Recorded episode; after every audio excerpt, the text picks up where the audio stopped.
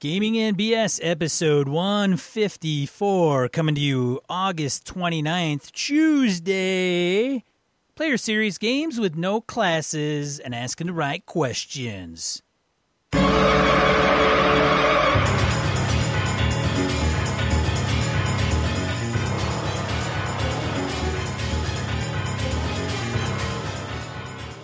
Welcome to Gaming and BS, tabletop RPG podcast. I'm one of your hosts, Sean. And I'm Brett. Good to have you all here. Sometimes I can be known as Evel Knievel, Crash, Crash, Road, Road Rash, Road Rash, The Skid, stuff like that. Skid, yes. Doesn't sound nearly as enticing as the the other idea. Call me the Skid. So we got. I got to ask, how are? And I know people have been bugging me. How are you doing? How's the wife doing? It's been a bit, but I know. We are recovering. I have been out. I went to GeekCon Saturday because I found out Aloy La Santa from Third Eye Games. Uh, we had him on the show for the PIP system that he Yep. kickstarted, and he. I'm like, dude, you can't just like say you're in Madison. You gotta let us know you're coming. He's like, I know, I totally spaced it. I had Gen Con and like two months out, I got invited and I put it out there, and then I hadn't done anything since. And I'm like, all right, so I, I, I got out on furlough for a few hours. So for those that are like, you know, wanting me in the public eye anytime soon, that, that, that I just got a furlough, man. It was it wasn't like a whole day thing. I think. Well, did you see Humphrey? Did he go too? Was he a geek? He was there, was but there. I didn't see him.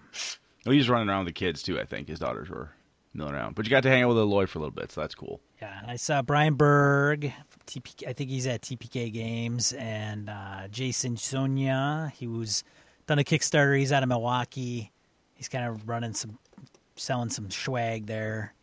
Um, so I hobbled my ass there. Well, we don't have to go gory details. What matters is that you're able to get up and get you're getting back to work, so that's good. And Tam is recovering. That's the big thing. Yeah. So thanks again for all the well wishes. The misdirected marks guys mentioned something on their last episode, and I let them know on Twitter to thank thank them and uh, everybody else. Uh, for those catching up and didn't know, um, yeah, I was in a motorcycle accident, so we're recovering and we shall survive. Um, but it was scary, definitely scary. So, uh, GeekCon, yeah, I went So- there. That was fun. awesome. I had Yeah. no idea GeekCon was even happening until someone on like, oh yeah, there's GeekCon Mass. I'm like, oh yeah, is that more of a comic-y thing? Is there gaming there? I have no idea. And then I'm like, oh, Uh, Eloy's going. Fuck me. It Should have gone. Damn it. Damn it. Damn it. The game room is relative. I mean, it's an okay size. I think they had literally three tables of Adventurers League, so it wasn't like the sixty that they're gonna have at Gamehole Con. 60 of course not. Plus tables at Gamehole Con.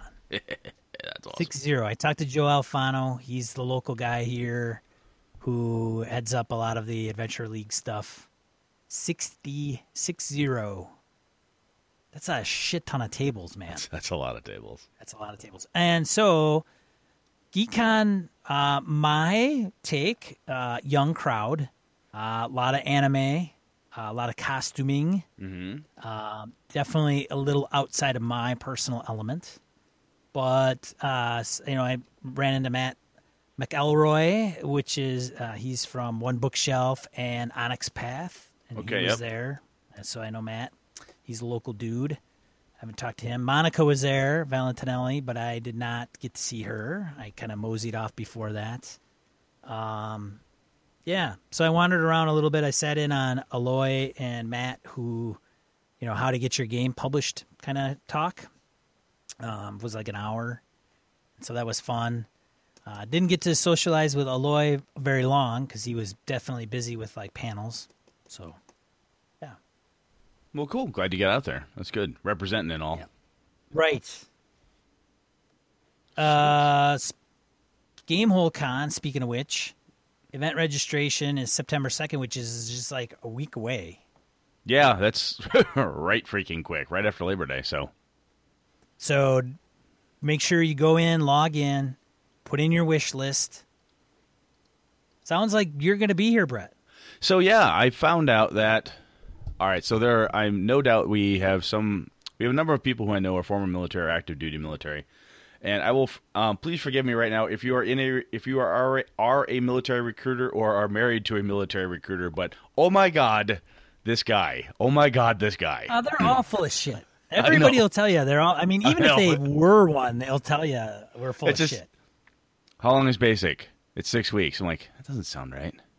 All right, whatever. Maybe think something's changed. I don't fucking know. I've never been in. What do I know? Well, it's Air Force, Yeah, exactly. so it could be four weeks. Yeah, who knows? It could be. It could be, Could be every weekend. week. It could be a weekend a month. Who knows? I'm teasing. Like, Humphrey, Humphrey's going to punch us both. Humphrey's going to sucker punch us, and, and then Mark Hunt is going to go up and dance on our heads. But it doesn't matter because it's not going to hurt because he's from Air Force. So Anyway. you know, anyway, wow, losing friends left and right. Anyhow, whoops. so the uh, recruiter gets hold of the wife and I and says, "Hey, it's actually seven and a half weeks of basic." I go, "Okay, that makes more sense." And graduation is the week after Game Hole Con. So unless the government chooses to fuck with my convention, um, it looks like I'll be able to make Game Hole Con, which would be really really cool. Which also means Susan is hoping to be able to grab my two little ones who'll be in town. They're avid gamers. They want to get in on some kids track fun. So hopefully my little guys will be there too. So that'll be cool. So I can walk them around and peop and uh, I can meet people and hang out. It'll be fun. So so far so good. Unless There the go. government chooses to screw me, which is completely possible. Well, the military, it's yeah, it's uh, stay flexible. Ada- right. adapt and adapt and overcome is not is not simply a hey, there's an obstacle in front of you, you got to get around it. It is literally like, dude, adapt to the the the shit show that is the scheduling that the military has. The horrible disorganization that is the U.S. military scheduling. Yes. Yes. Anyway, um, let's see. So that's GameHoleCon. I should be there, which would be awesome. Um, I, I mentioned this before. I'll say it again. I started talking. Um, I'll be talking to Chris directly this coming Wednesday uh, for some gaming and also some more Avalon Kickstarter stuff. We're still noodling out the timing for when we want to do it. It's kind of goofy. It's that do we do it before Christmas, after the holidays, blah blah blah. So there's pros and cons on all sides. So we're sorting all that stuff out, workloads and who can handle what, and uh, more details to come as I get them. Uh, we were hoping for like a September October, but we'll see what happens. It's definitely going to happen. Um, it just comes down to timing at this point. So once I know more, you all will know more. So, who is the artiste that you are choosing to illustrate this fine product? So the cool thing that um, they've got John Arcadian from Gnome Stew fame, and he's an encoded designs person, and he knows art, artists, knows tons of different folks. So they're roaming around looking for the right types of people to capture look and feel. So that's part of what I want to talk to Chris about on Wednesday. Is hey, how's it going? You know, how how are we looking for art and all that good stuff too. So I've got sample ideas I've stolen from other people saying, hey, I like this type of look and feel. Does this type of thing work? Can we get something similar? So that's happening out there in the background as well. Again, part of the whole development process. So my my personal take, take it for what it's worth, which I'm sure you're you're just gonna shut down as soon as I say that.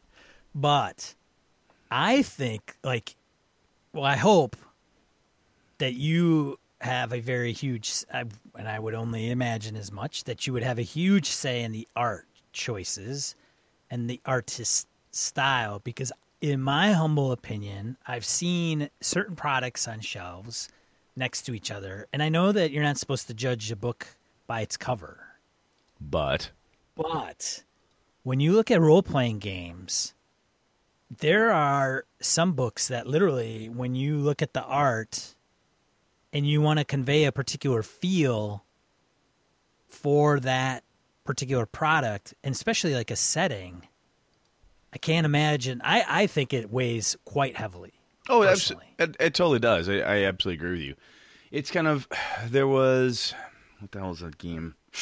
White Wolf had a game. It was their fantasy game. Christ, I can't remember what the hell it was called. Someone's gonna scream it right now at their car stereo, and I can't remember what it is. Anyway, um, I didn't like the art. It had a very anime feel, and that's just not my style. Exalted. Exalted, thank you. And it tuned me off from the game because I Right. didn't like the art. Um, other books, I'm like, oh, this art looks interesting. It does draw your eye. Having a decent cover is there's a reason why there's covers on books with really cool art because it wants to draw your attention. The other piece is when you're talking a gaming book, you're not only talking about get my attention, but the proper art helps to say this is what the game feels like and looks like. The world has this type of look and feel. If you um I can't have like stacks of dead babies because it's a little excessive, but Right. you also shouldn't have in a dark and gritty fantasy noir type of world having pretty flowers and butterflies and dancing kittens is probably a bad bad idea. As amazing Right. as that artist's work may be, doesn't fit here. Thank you, sir and or madam. Move on. You know. Right. Right. So I am interested to see how, what comes out of that. Yeah. So well, hopefully it'll be good. If not, I'll be sad. Well, let's not make Brett sad because we all know what happens when that occurs. Yeah, it's just then seeing a grown man weeping in a corner. It's just this, just it's pathetic. Not really weeping. Not really. yeah, No weeping. I get all shooty. Um, shooty, shoot, shooty McShoot face.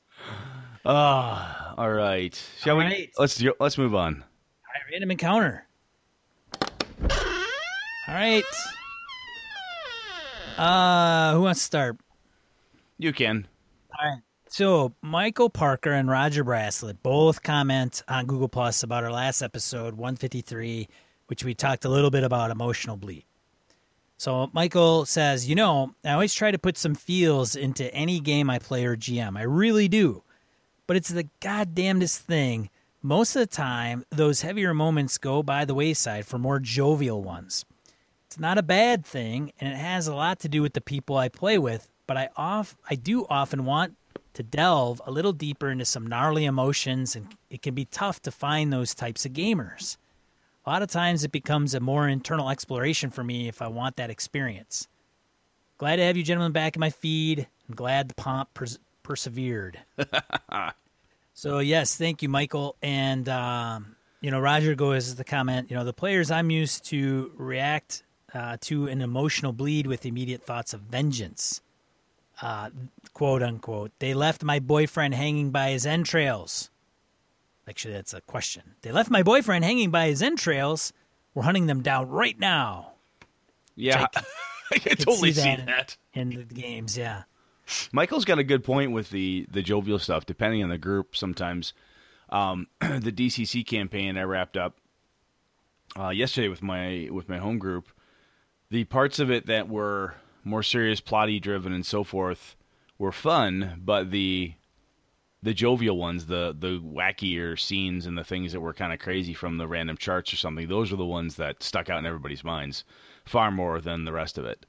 Um, but that was, yeah, just what it is in that case. I, I get where that would happen. Yeah, it is. It's a tough. Uh, it's tough. Uh, because yes, because again, I think we we I touched on it a little bit. There, some people go to game for levity. They want to get away from the day to day shit, and if they go to their game and it becomes ultra serious, it's just not. It's just not a place they necessarily want to be. And you know, if it's horror or whatever type of you know emotion usually dr- dramatic in some point or another you know they don't want to deal with that shit No, I get it, and uh, it's just it's not the escape you're looking for. Some people find we all find pleasure and escape in different things. So, yeah all right, Crim fan also commented, excuse me, on emotional bleed. In my experience, says Crim fan, this is one of the really huge problems that can affect a group. I like some emotional bleed myself, though it can be hard to manage for some players, particularly less emotionally aware ones who have trouble keeping themselves and their characters distinct. I have a feeling this is hard to figure out in a session zero because I suspect a lot of people won't really be sufficiently aware of their own needs or desires as a player. If you've got a group of beer and pretzels types, and a real role player is going to have problems fitting in, or vice versa. I should say real role player, kind of, you know, in quotes there, I should say that. oh, he goes on to say, at the end of your talk, yes, the GM really matters too. It's really easy to have the power, uh, have the power plays and the other issues show up. You guys said this at the end. Some emotional bleed, moral dilemma, etc. goes a long way. Not every session needs to have a super optimized tactical encounter, super detailed NPCs or locations. Sometimes just stomping on goblins isn't a bad thing, even if it's a pretty heavy role playing game. You really need tension and release. Which pretty much echoes what you just said, Sean. So good stuff. Yeah. Yes. Very eloquently put. Uh, Michael P. Uh, asked for some advice on Google Plus. So he posted this. I don't know if you chimed in or not, Brett. So I'm hoping this is a good place to post about this. This is my first for real post on Google Plus. So hey, man, all right, dude. I've been running some starter DCC games for friends. A lot of us are spread apart or just plain busy, so gaming happens once a month and about six to nine months out of the year. Because the games are few and far between, I've been trying to develop a way to make drop in, drop out gameplay easy for anyone that wants to sit down at the table. I have to thank Jason Hobbs from Hobbs and Friends of the OSR, patron of the show, f- friend yeah, he's a good guy. Gambler. Said, we learned that. It. Lucky I gambler. Said I said it. Yeah, and he's a gambler. I know. He knows when to hold them. He knows when to fold them. When to walk away and when to run. He does. Well, he should. He better. Especially with the clothes he wears to those games. Anyway, carry on. Right. He's got a lucky charm. He does. Watch that thing. Uh, for highlight, he wanted to thank Jason for highlighting the West Marches style of play on his podcast, and my planning seems to be going in that route. I really don't want to worry that much about hex maps. I'd rather run games as point crawls because I feel it will be easier for me to notate locations on a map as play progresses. My dilemma is about towns. I have a general idea about how I want them to work. Safe havens slash training area slash supply points slash job boards slash recruitment areas. More or less, towns will act as save points. I just don't know how to make them unique. What can I do to spice up my towns so that they don't end up the Walmart of my campaign? I did comment on in on this one, and I know that I think Tim Deshane got in on it and a few others. There's some really good components. Hobbs and I got in on it. Um, one of the things I thrown out was like sourcing the table. You know, you don't have to populate the town with a bunch of places, people, and things until such times the PCs need them or ask for them. When the players say, "Hey, is there X here?" or "Where in the town would I go to find Y?" Um, then you can provide the answer or pull from a list of ideas that you may have. A number, number of other folks, folks, good God, um, had some good ideas. Uh, Michael P. went back and forth in this as well. Um, Gordon Cranford, Tim Deshane, as I said, Amanda Ulvich, Rick Frazier, and uh, Gordon Cranford got in on it too. So it was all good stuff. So we'll have a link in the show notes to put in your two cents if you have a Google Plus account and want to chime in there. And if you don't, that's okay. You can email us and we'll read it out loud for Michael P on the next show. Absolutely. But my two cents, I think you could again, like Brett said, source the table. You and sourcing the table could involve I mean, if you want to have like five towns and you have five different players that tend to kind of show up, you know, maybe one doesn't one month but comes back the next, you can always you know put like have one player just say, "Okay, we're going to what's the town name?" Brett. Uh, Brettville. Yeah, it's uh, Westland. There you go. Yeah, whatever. Great. What's it known for? You know, and just start like asking questions. Pop, probe, probe, probe. Then you get to town, and then you're like, okay, uh, you, hey, why are you guys there? Or hey, give me the shop that you are visiting, or a, a significant NPC that is there that you know. And before you know it, you're probably going to have like Shit, man, you could have your campaign setting all freaking you can sourced at the table, dude. Yeah, yeah, absolutely can. And then you could get a podcast. Yeah. yeah. And then talk oh. about dumb shit for a while. And then around episode 154, maybe 170, start talking about a Kickstarter, man, and publish that sucker. Boom. I like it. Boom. Money, retirement, done. Yes. The big wads of cash that come from per, uh, publishing role playing games. I can't believe I even know Brett. I mean, I knew Brett before before he had a Kickstarter. I knew him before, before that, man. Before he had a Kickstarter yet. So he had a name in the industry. Like he's an industry guy now. Oh Jesus Christ! Anyway, moving on. All right, main topic. Moving on. Main topic.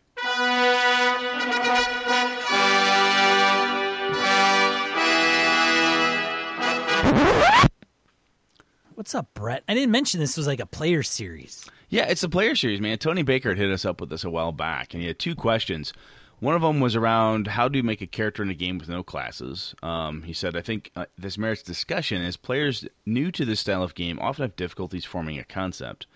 The other thing he mentioned is, as players, how do you even ask the right questions? He said that I find in games I play, and I often serve as translator between the other players and the GM to help enable the players to get their point across. It comes fairly natural for me, says Tony, but I think it can be more of a challenge for some other players.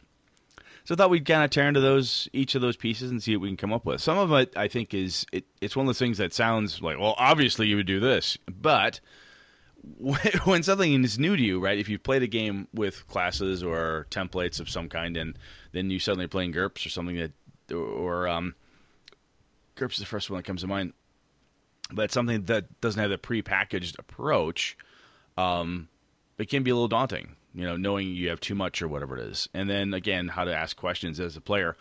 And I think they're, I think I'm breaking it into two different chunks, but uh, we'll see where we go from here. So all from the player perspective. Absolutely, I want to stick it. I want to stick with the player's perspective. We'll obviously lean into our GMing tools a little bit, saying, "Hey, when I GM, I like it when players do X, so that would be handy for you to do, perhaps." We're trying to think of it from the player's perspective. Now, specific games that may deal with this, or or be, be in this particular bucket, uh huh, are well, you're looking for me? Who, to, looking for me to provide who, some? well, I was thinking, like, what games would these people be faced with where this scenario would present itself? Savage Worlds, right? Okay, basic um, role playing. Basic role playing, GURPS, um, the old champion system. God, there's other there's other ones that are along those lines, and I can't. Amber, I mean, kind of it's out of print.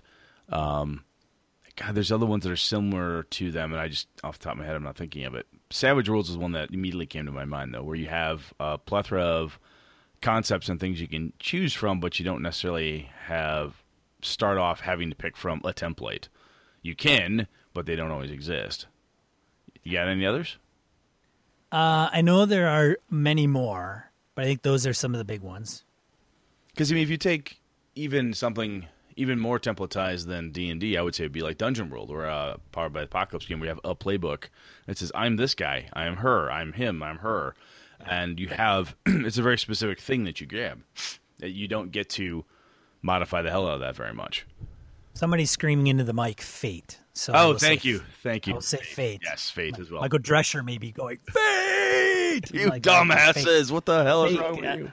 Got Fate in there. Yep, Fate, Fate Core, Fate Accelerated all that good stuff. Yeah. Um, and then if somebody else is yelling another game into the mic, and absolutely. you're right, you're absolutely right, you're, exactly. you're right. Yep, that one. Too. That one too. That one too. Yes, ma'am. Yes, yes, yes.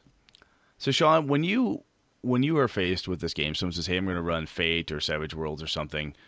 How? What do you think of when you go to make a character? Do you?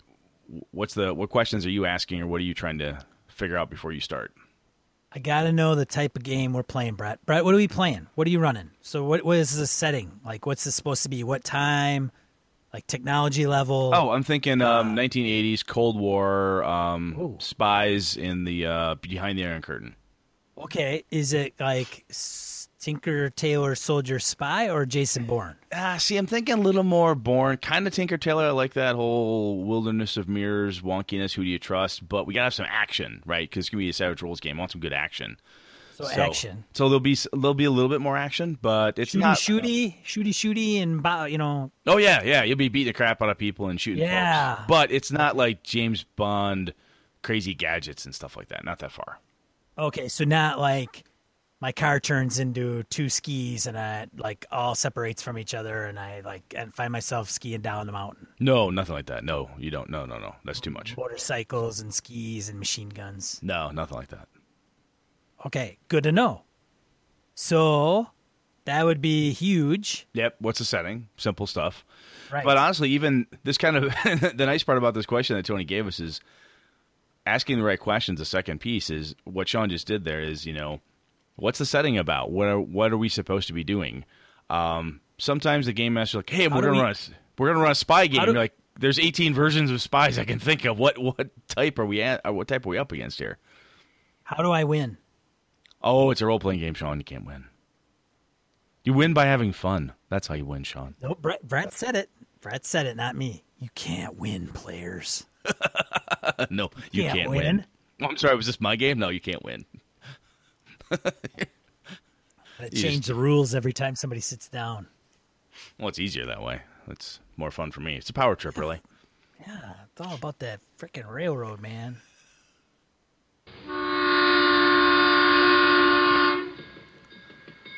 That's another question. yes. Is this a railroad? Is this a rail? Are you gonna fucking railroad us, you dick? Hey, Sean, Sean, is this another railroad? not- And, and do- can I just buy my ticket now? Can I get Am I buying it? Am I am I buying a ticket? Hey, am I? Is it destiny or free will?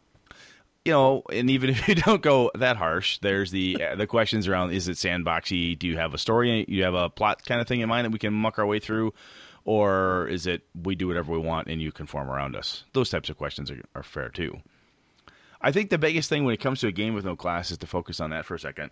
Is that when you, you look at Savage Worlds or GURPS or Fate and you say, I have unlimited options. Not necessarily. To Sean's point with the questions, you have setting parameters.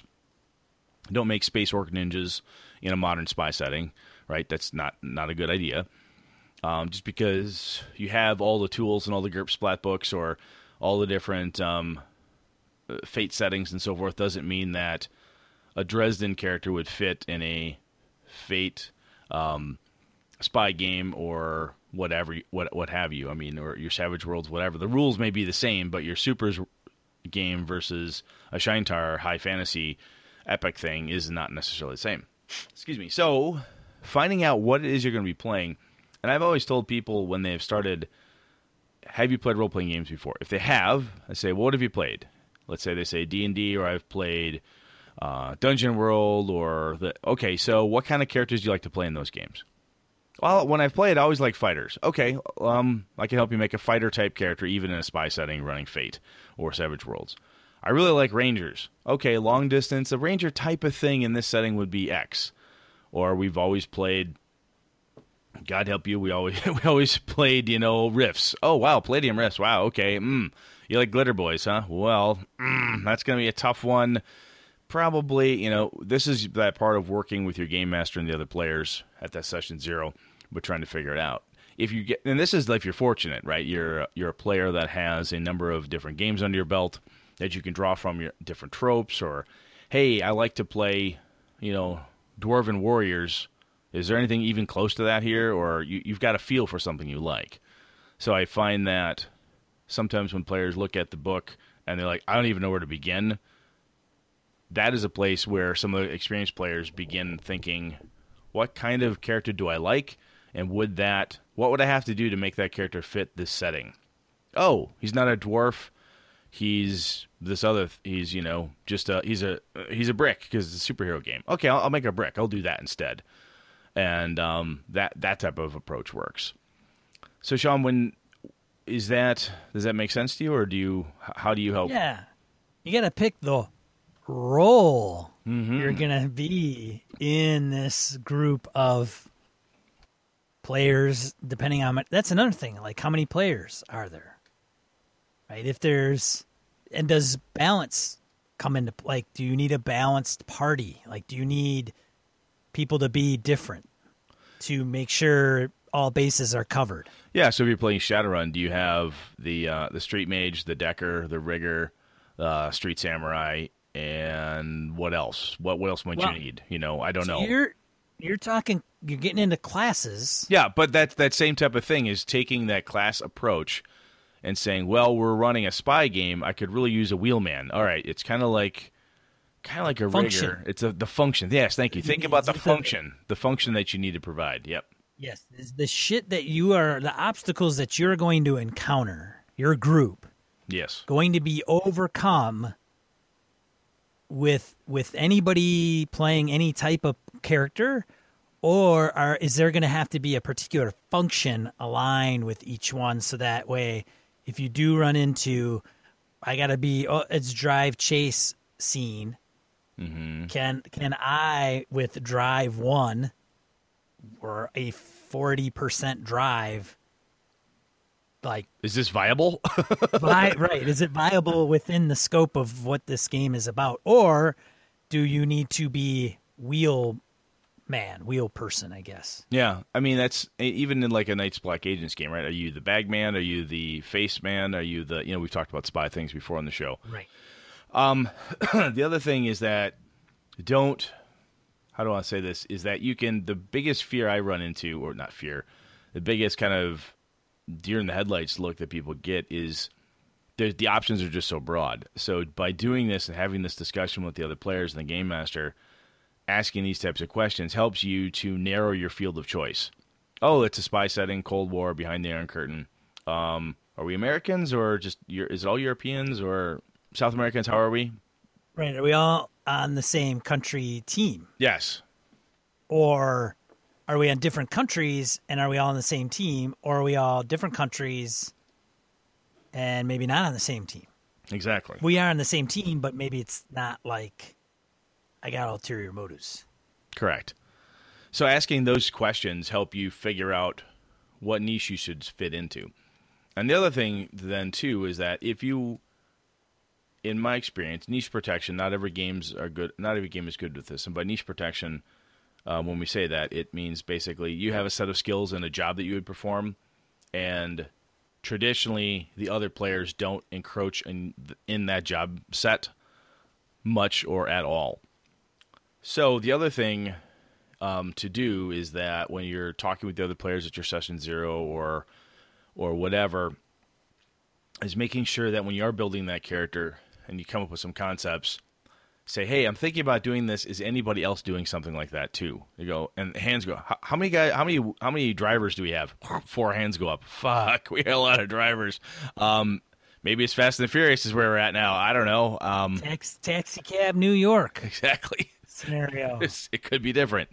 Um, I do believe though that the questions you asked initially of like the game masters, like what's the setting like, what are we what are we supposed to be doing here, and so on, those are key. And then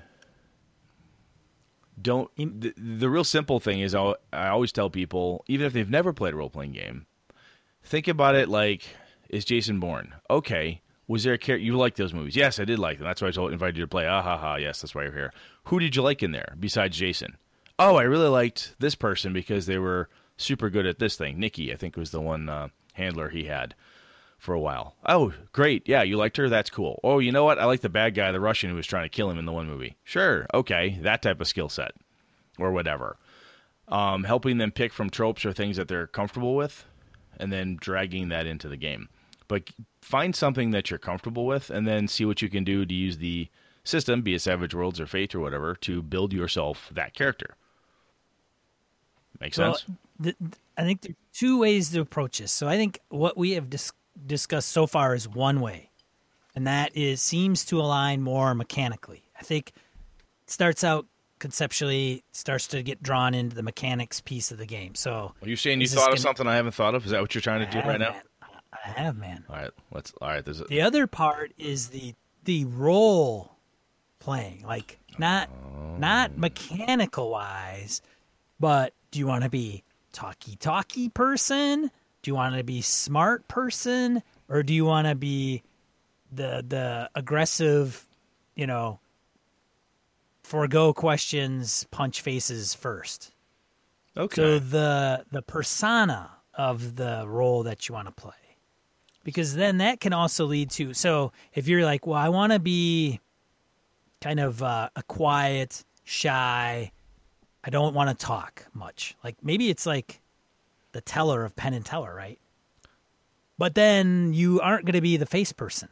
Correct. You're not going to be the leader. You're not going to be the diplomat. You can still be like the oh my god, world's greatest sniper, shoot a fly in the ass at 200 meters. You could still be Right. that person. You just don't talk. Correct. So that's a very good point. Yeah, it's when you're some of these other game systems that have these things will have social skills or different role play e aspects versus all you know combat shooting mechanics and how you cast magic or whatever. So taking that approach helps take that from a what job will I be doing, but what is my personal approach to that job? Right. Are you the computer hacker who has the bright green and pink mohawk who sits there as crazy hacker guy from the movies nutball, or are you that quiet suit and tie person who sits there and while he's supposed to be doing his CPA job, he's actually spoofing CIA networks to get in and do stuff. There's all sorts of different ways to do that. So yeah, I like that. That's a good idea too. Is not only once you've kind of hammered, you don't have one doesn't have to come before the other, but either are good starting places. Yeah, I like that. Some of this, even I think, some of that stuff to Tony's to Tony's question, you know, where sometimes people have difficulties making a concept when there's no classes in the game. I don't think it's the questions really aren't that much more difficult than um, when you are when I'm looking at one of those. It doesn't really strike me as that much more different than when I'm playing a game that has classes or codified groupings of some kind. Um, my key then is exactly what you said. Oh, I'm going to play the rigger, and I want to make sure that my rigger has a different personality because I like this type of personality better. So then buying whatever whatever social traits or whatever that system may or may not have to help you conform to the personality type that you want. Right. And in your example, you could prioritize the features of your character. In which case, in your example, mm-hmm. rigger rigger guy, you know, futzing around with drones or whatever. But you also don't want to play Shadowrun and a rigger. And the reason you want to do a generic classless system is because you want a rigger that can shoot people, or you want a rigger that can punch people. And yep. one system may put you more in a silo than the generic system. So you have the flexibility in the generic system. But I think in the end, you're still going to have like, well, what is your priority? Like, because you could be a jack of all trades in some of these systems. Yes, but you will you will be a master of none. Somebody else is, you know, it's just that's how it works. That's exactly right. Right. So you're going to have some type of economy about points and allocation and you know whatever. You're going to have to. So in Savage Worlds, you pick hindrances, which will give you points that allows you to pick up, you know, skills. But you know, you got it's a trade off. Yeah, you're right, and it's kind of that that moment when to get your brain wrapped around it from a player's perspective is I'm interested in this type of personality combined with somebody who punches people in the face. I'm diff- interested in this type of personality combined with a socialite. This type of personality combined with, um, you know, a spy or whatever. So having those pieces will then help guide you through buying and purchasing and so forth. You can obviously change or tweak your concept as you go along, but having that concept sorted out, saying, "Oh, what kind of job do I want to do, and what personality do I have while I do that job?" Get those two things sorted out, and then you can dive in and start spending points. And and yes, yes, I agree. Okay. And I think, unfortunately, on some of these, you will realize that you are delving into like a predefined class. Yeah. I mean, in the end, it, you're going to be leaning towards something that is probably defined in a certain particular system, right? Like you may, more than likely, and that's okay. Unless it's really crazy setting. Like maybe it's like eclipse phase or something where you're like transhumanism and you know, you can move your brain to different things and download backups of your brain and your persona into different bodies and all kinds of stuff. Then you're starting to get into some really weird shit. True enough. Because then your generic system's like, holy fuck, I was like a brawler with eight arms, and now I'm like a freaking blob of some kind. yeah, Sentience. now I'm a, I'm a, now I'm a. Nice. This is this is wonderful. Right. Are from Star Frontiers, by the way. Um, oh, okay. I have that game. Do you? Awesome. We should play. I haven't read it. Oh my god. Well, anyway, bought it at a thrift store for like fifteen bucks. That's right, you did. Yeah, we gotta play that. The shits weren't even broken, man. Oh, awesome. That's I know it's in great shape. It's Anyways, terrible. It's terrible, but fun. Anyhow, so I think that's uh, from a concept perspective. That's if Sean and I were going to be players with that type of classless game system, we would bring our no class selves to that game and then approach it as such. Now, this dovetails nicely into the other question around asking the right questions. And I think, from what I see, when I have players at my table that are doing this well, and it's not just questions during character generation, those are very player to game master out of out of game type questions. Hey, I want to make sure I have enough points in punch punch the face. Um, is this enough? What's good for punch the face skill? Yeah, you've got five dots. That's fucking awesome. Yeah, you can totally punch the face. That great. Thank you. I need to know that. Asking good out of game questions, I think, is very simple. When it comes to in game questions, is where things can get a little trickier for for players. What I notice, some of the a, good generic kind of a player question when they're stuck or they're trying to find words or whatever, the player will say something along the lines of, you know, as a wood elf ranger, do I know anything about manticores that could help us with this problem? You know, you're hunting a manticore. You know, there's a manticore supposedly in the woods, and you ask that question. It's an open-ended question, but it's giving your credentials to the game master to say, "Hey, remember, I'm a wood elf and I'm a ranger. We're in the wild. We're hunting a manticore. Is there anything I know that could help us here?" The game master may then say, "Oh, well, you know, give me a give me a give me a wisdom check or give me an animal handling or whatever it is that that the game master she decides to throw at you. And then you roll it and she says oh yes. Um, you know that they um, sometimes they have poisonous tails or they have spikes they can shoot or something. Okay great. Helpful or not. Or you fail and you don't roll well enough or or you don't or, or whatever comes of it then. But that is one type of player question i think this might be where where tony's going to and tony if, if i missed the mark on this let me know but that type of thing is that investigative component of games that can be very frustrating for players. I've seen people at the table when I'm playing when they're trying to figure something out and they're like, "Well, well how big is it?" Well, it's huge. It's got to be like 10 to 15 feet tall. You think it's a troll. Well, is it a troll or isn't it? You know, it's kind of that belligerent attitude. They say, well, um, you know, Ragnar is a dwarven warrior who grew up I, would he know it's a troll? Oh yeah, good point, Sean. Yeah, you, Ragnar definitely knows it's a troll. Ragnar screams "troll," and the whole group, uh, uh, you know, acts accordingly because they've all heard the tales. Um, so that's one thing I have found is a very kind of generic player-facing question. That when you ask a question, ask it with, you know, sometimes people don't like to talk in first person, you know, or to just say, "Well, you know, as a Wood Elven Ranger, I know for a fact that Manticores do X. Because again, depending, some games may let you do that, and some game masters may be totally open to that, and some may not. Um, one way to find out is saying, as a Wood Elven Ranger, do I know anything about Manticores? And Sean says, well, Brett, um, yes, you do. What do you know about Manticores, Brett?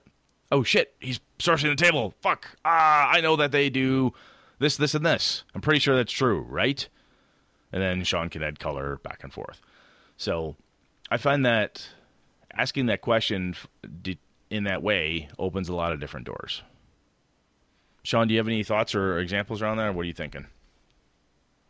No, I think that's something that you would bring up, obviously, in play. Yeah, absolutely. When you have got players at the table, do you ever see either uh, gaming conventions or even with your home groups and stuff, anybody kind of struggling to get questions across or points when they're trying to describe something or explain something? from the character's point Is of view, play- either from the characters or uh. the player's point of view. Mm, well, they would they would ask the GM. One thing, one thing I think may you may be getting at is like Star Trek. So I bring up Star Trek or science fiction because, especially Star Trek, I won't go into science fiction because I think if you play Traveller, you can you can it's like kind of a predefined, potentially to predefined. Well, maybe not. Well, anyway, setting. start with Star Trek. We'll start there. Start. The reason I bring up Star Trek is because you are probably playing a character that is in the 24th century or whatever it takes place that knows certain things about certain worlds, and then there is exploring the unknown and trying to get that across to a group of players. So Brett and I, I know this is gonna be all over the place, but Brett and I were talking about, oh, over time, some of the mystery and suspense and coolness and wonderment of games like D&D have maybe faded on us because when a creature's described to us or the DM says, "Oh, you're ambushed by a bunch of goblins," we know what goblins are. We know how to kill them. We know how many hit points they have. We know their armor class. We know, you know, they're low level plebes. Blah blah blah. And then the clever DM says, "Oh, it looks like this. Oh, it's a kelpie. Kelpie. I know what a kelpie is. You know, it's like Right. this weird. People do that. Right. But when you're like Star Trek, everything is like literally unknown. Like you do a scan and something comes back, and then your players are like, okay. Um. Now I haven't read the new Star Trek game all the way through or anything. I'm sure there's ways around that, but at the same time, asking those questions and then maybe not getting answers to sink your teeth into to determine what you should be doing or how to approach it. So, in other words, perfect example is like if you were playing Star Trek for the first time and you never saw the series, and the GM threw you the Borg and put the Borg in front of you, and you're like, okay, yeah, you, f- they're coming, they're going, they're gonna, they're starting to attack you, and you shoot them, and it does some damage, and you shoot them again, and it does nothing because they've What do you mean it does nothing? What what, what exactly does it do? Do they Right. like? Does it just like fizzle out? Does my gun not work? they're reconfiguring shit, they're adapting to everything. So the physical body changes? What do you mean they're adapting? I don't understand that. This, is- this is where the panic. This is where the panic sets in. that's when shit hits the fan, man, and you should like, holy fuck, uh, we're in a lot of trouble. Um, so I think it's some of that kind of questioning that you can pose, but still go and get answers, and then still go, I do not know what to do with this shit that this GM has just given me, and you're like, and you sit back as a GM going, oh, I gave him everything I, I gave them everything they needed. Tee hee hee. Right? Right, tee hee hee. I gave you everything I got written down, you know. Watch this fucker then you squirm. run- Watch this fucker squirm. I don't know. Maybe that's off the beaten path of what we're talking about, but well, it is similar. There now. There's a piece where you ask the question, and you say, "So, oh my God, it's reconfiguring. The weapons don't work anymore." What else? And if the game master is doing his or her job, look and you say, y- "You can stand there and figure it out." Or you could fight, or you could try to run away from the 50 of them that are charging at you right now. Oh, yeah, I'll figure this out back on the ship. See ya. Right? It's sometimes that that response back. And players uh, in kind of helping each other I have seen this happen where one player is really a couple players are caught up in the moment like Wait a minute! What do you mean the dragon doesn't? It doesn't what? That doesn't make any sense. How about this? Um, do- does it do this? Does it do this? And someone looks across the table and goes, "We can stand here and fuck around all day trying to figure this out, or we and die, or we could flee and figure out what the problem is. Let's just get out of here." Oh yeah, good point. Everybody takes off. And I think that's one of those cases where, even in my my silly example, the Manticore, as a Wood Elven Ranger, what I know about Manticores. Well, you know this, or the game master says, "Tell me what you do know." And then if you find out that you're wrong, or that the information is not uh, exceptionally helpful, or whatever, it is what it is, and um, you need to accept that. That sometimes your character may not have all of the data. And as a player, then what I have seen people do, saying, "Okay, so you're telling me that, you know, you know, Legolas only knows so much. This is what he knows. I, Brett, know that there's a lot more to know about this because I've read the Ma- Monster Manual a thousand times, but my elf does not. Okay, I will try to act accordingly. You know, doing that is helpful yeah, from a player's perspective and helps to coach the rest of the group and show the game master that you're paying attention, you're trying.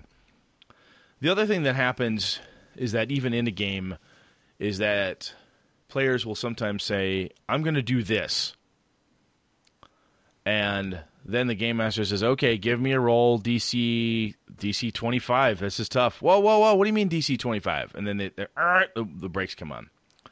So sometimes the question is, I want, you know, Ragnar to do this thing. I'm I'm going to use my acrobatics because of this. I'm going to use blah blah blah blah blah whatever it is I'm going to do. Or I'm in Star Trek. I'm going to use my tricorder. Based all the knowledge I have, I'm going to do this and try to pull all this data I can. How would I do that? What what what role do you want me to make? Is that a tricorder check? I'm making this shit up. Yes, yes, it is, Sean. Go for it. Instead of saying, I do X, explain what you're trying to accomplish as the player when you ask the question. I'm trying to accomplish this thing. I think this would do it for me. Am I correct? Especially when it's new. If you've not done it before, you look at your character sheet and you say, "Wow, you know, you know, Fleetfoot the elf, she's got a you know a plus five in acrobatics." Um, so I'm going to use my plus five in acrobatics. I think I can um, kind of parkour off this wall and flip over the bad guy. I think I could totally do that. Does that make sense? And the game master says, "Sure, give it a shot. I'll give you a 20 DC. You basically roll 15 or higher, and you got it. Bam." Instead of saying, "Well, I'm going to do this," they tell you to roll something. They say, "Well, give me a roll. It's a DC 20." Oh crap! Well, I rolled a 14. Well, no, you didn't make it. Oh wait, I have acrobatics. Uh, all right, yeah, okay. You kind of retconning like that and so on. It happens, but one way to ease the player frustration is as the player explain your intent and how you're trying to accomplish it. Um, either first person, third, or however you want to describe it, whatever level in the game you're at. But when you do that, from a que- you're asking the game master and the rest of the players, does this make sense? I want to try this. Is this legit? And it's another way for you as a player to then kind of source the table because the game master may say, I don't know if acrobatics will let you do that.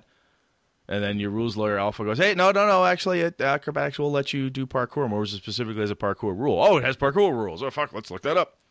Um, well, by doing that, you're asking the questions before the problem arises. Does that make sense, Sean? Does that make my Yes. okay? Yeah. Got really quiet there, Sean. I don't know what's going on. Where's my? Don't happen to you. I don't know either. Anyway, while you're fucking around with that, um, well, I have seen that is where I've seen more arguments and fights at the table, if you will, than a lot of other things. Where somebody has a really cool thing they want to do, and instead of, I, I, I liken it actually after playing DCC. This reminds me of it.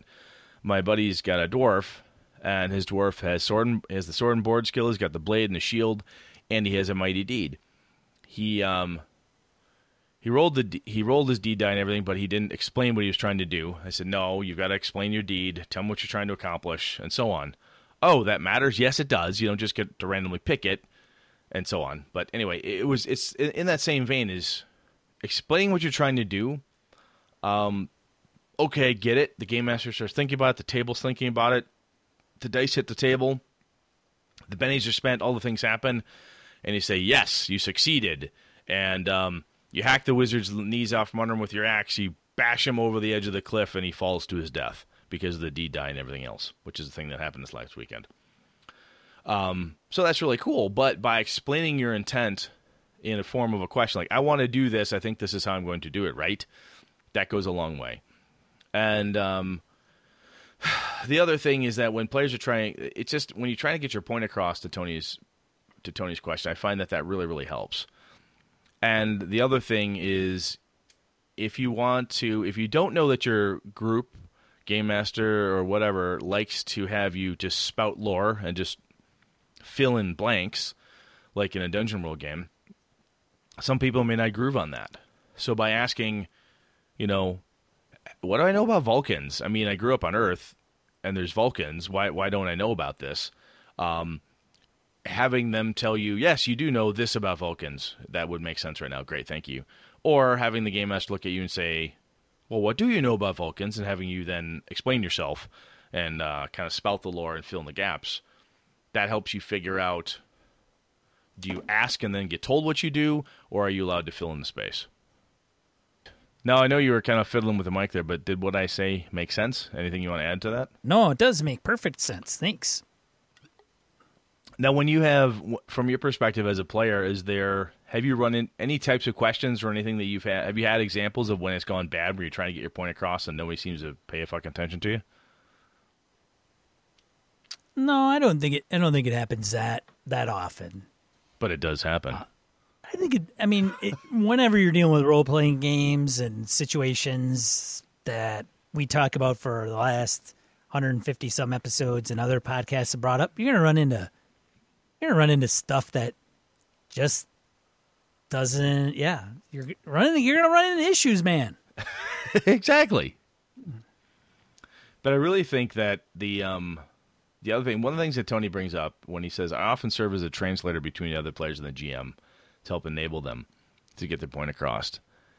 If you're going to be a good player, in my opinion, if you have someone like Tony and you're struggling, and you got a you got a brother like Tony sitting across from you and he's helping you out, or you got Ann sitting across the table, or Eileen, or whomever is helping you figuring this stuff out, and Emily says, "Hey, um, I think what Brett's trying to say is this." You go, "Oh yeah, that is what I'm trying to say." It's fine to rely on them to help you, but try to learn from that. When you see the other players doing really well, if you're active at the table not building dice pyramids or whatever else they're fucking doing, waiting for your turn, if you're paying attention to the other players and you notice that, you know, Mo never has this problem. Every time Tusino brings up what he wants to accomplish or any question he asks, he always gets a really kick ass answer. Whenever I ask, it's not working. What am I doing wrong? Uh, paying attention to the other players in the group, especially if you're new to the group, you can figure out dynamics. Um, sometimes it's something as horrible as, oh, the game master only likes this person and uh, plays favorites because that person's a dick. Okay, bad game master. The other time, though, most times, in my experience, is that the game master and that player, there's a rapport built up. And if you want to gain the same type of rapport, uh, one way is to kind of follow that lead. If you have a player who asks really good questions, always seems to get good answers, try to mock that, i.e., copy it. And um, that's a really good way to up your game from a player perspective. If you have somebody there who seems to be doing better than you, copy them. There's there's no there's no shame in that. Steal steal the hell out of that shit. If somebody knows how to do it better than you, especially if it's in a group, um, and everyone else in the group is act is saying and talking a certain way to get all this really cool data, and you're the new player, figure out how they're working and do the same thing. That will take a long way. Yes. I think that's a, I think that's all I've got, man. Anything? I boy, good lord, I talked too much these last two episodes. It's just been it's Holy like been cow, a man. Brett babbling show. I'm sorry. I think we summed it up very relatively nicely. I think we did. Kind of a little over. I started getting a little all over the place with the Star Trek thing, but whatever. No, I think that's actually a good point though. Is when uh, some of the frustration in a Star Trek setting, or something where it is honest to God unknown. Nobody's ever seen this before. I don't know what the fuck this is. And you're like, well, but I have this massive amount of knowledge. I'm going to run across it. But how many times ago? There's nothing on this on our charts. There's nothing in our system. Our database has nothing on this. It's totally fucking new, and you've got to figure it out. If and if you can't, if you're asking questions and just getting frustrated, changing your approach. Um, I want to try to do this. How would I go about doing it?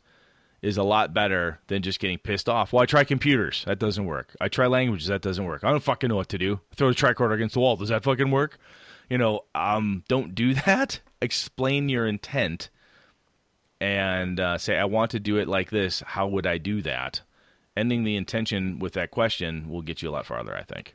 So, all right. Yeah. Well, well hope we hopefully we uh, gave something for Tony to chew on. Hopefully, and Tony, obviously, we're probably wrong. So uh, come back and tell us what where we missed the mark, and uh, we'll be happy to to come back at it.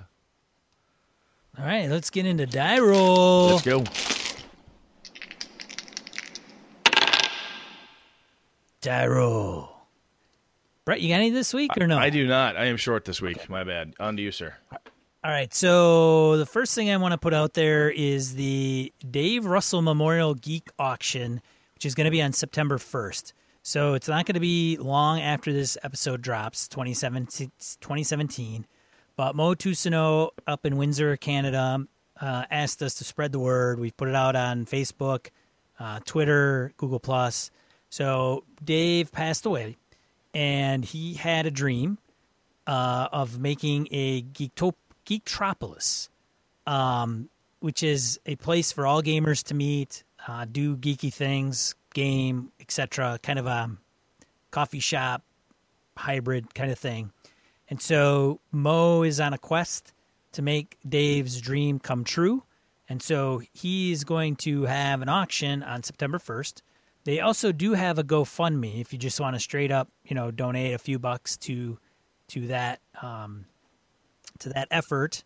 Um, there is we'll have a link in the show notes where it's posted on Facebook and kind of explains a little bit about what Mo and, and Dave had in mind, uh, Dave specifically, and what he was trying to do. I think it was underway and construction was because there's pictures of like trying to put something together, and um, Mo Mo asked if we could spread the word. So that's what we're doing. Now, my second one, FFG or Fantasy Flight Games, is going to re-release the D6 Star Wars, originally published uh, West End Games. Did you say that last week? I don't know, Brett. Um, honestly, I don't remember if I did. I think you might don't have. remember. I but regardless, it's worth mentioning. There are a ton of Star Wars people out there. Yes. So this is in the 30th anniversary of the game that was released 30 years ago. West End Games, the D6 system. Many of you know what this is. Many of you may not, but it was one of the first Star Wars role playing games published. You know, it's it, we, Um, just for a second. We say you know D and D thirty plus years old. Wow, it's been long around for a long time. Fifty years of Gen Con, blah blah blah. Star Wars D 6 30 years ago. Holy cow! Wow. Yeah. I mean, we were teenagers when that hit, man. That's that's crazy time. That's cool. Yeah, yeah, yeah. I've got the original, my original book. Um, but if you haven't, or you needed a refreshed copy, they're going to re-release them, reprint them. They are going to do some modification tweaks to them, but uh, essentially keep the core for the most part. So there's a link in our show notes that will take you to Fantasy Flight Games and explain to you what they're doing. And I don't know the cost or anything, but wouldn't it be awesome if it was like 30 year ago price? Oh, that would be great. Yeah, that would be. That would I think be my great. book might. I think my book was twenty bucks, maybe. I don't know. Yeah, I remember. I think it. Yeah, probably about that. I remember my first AD and D hardcover was like fifteen dollars. I was like, oh my god, that's a lot of money for a book. Uh, and then the last point, Eric Farmer, uh, friend, uh, and Eli Kurtz, another friend, recorded a video about designing an ideal kung fu RPG.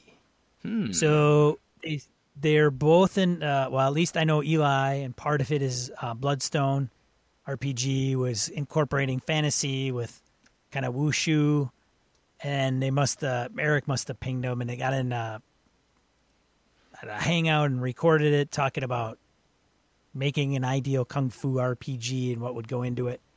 So if you're interested in checking those two, um, talk about that and their insights, then uh, I encourage you to do that. We'll have a link in the show note for that. All right. So I might have lost Brett because oh, there he is. Sorry about that. Yeah, everything. Uh, my VoIP dropped on me there, so my bad. Okay. Look, look. Um, I think that's it for the show this week. Um, I didn't have any. I might have had some listeners, but I might have overlooked it, and I apologize if somebody submitted some stuff for die roll and we didn't get in Oh. get into. We're still getting back on track after the delays and Sean sucking up all the limelight as usual.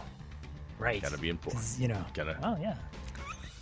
Look at me. Hey, I'm hurt. He was paying attention to Brett. Oh yeah, fuck that crash. There we go. Need some sympathy. All right. Oh, speaking of which, I wanted to thank um, Mark Tasaka um, for the nice flowers. Um, that was very nice. Appreciate it. Thank you. Um, and again, all thoughts, well wishes. Can't can't thank everybody enough. So thank you so much.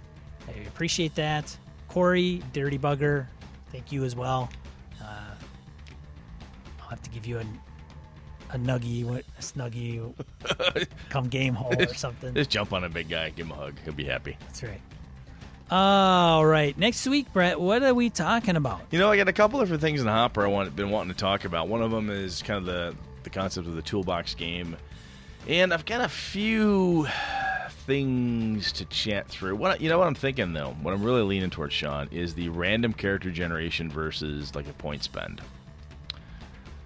What do you do? You, do you have any do you have any feelings on that? Does that does that bother you? Do you care, Sean? Uh, I'm trying to think. Does that go back to the roll your own episode? Kinda. It's similar to that. I'm just curious. Just I'm thinking. So anyway, I'm not sure. Short version is I'm not sure yet. I see. I see. We'll see. It'll be fun. It'll be Well- interesting. Hopefully entertaining. We'll see what we get into. Hopefully, it'll be one of those things. Hopefully, if not, surprise. Surprise! It's not. You're gonna be bored out of your mind. Oh. Oh no, I'm just kidding.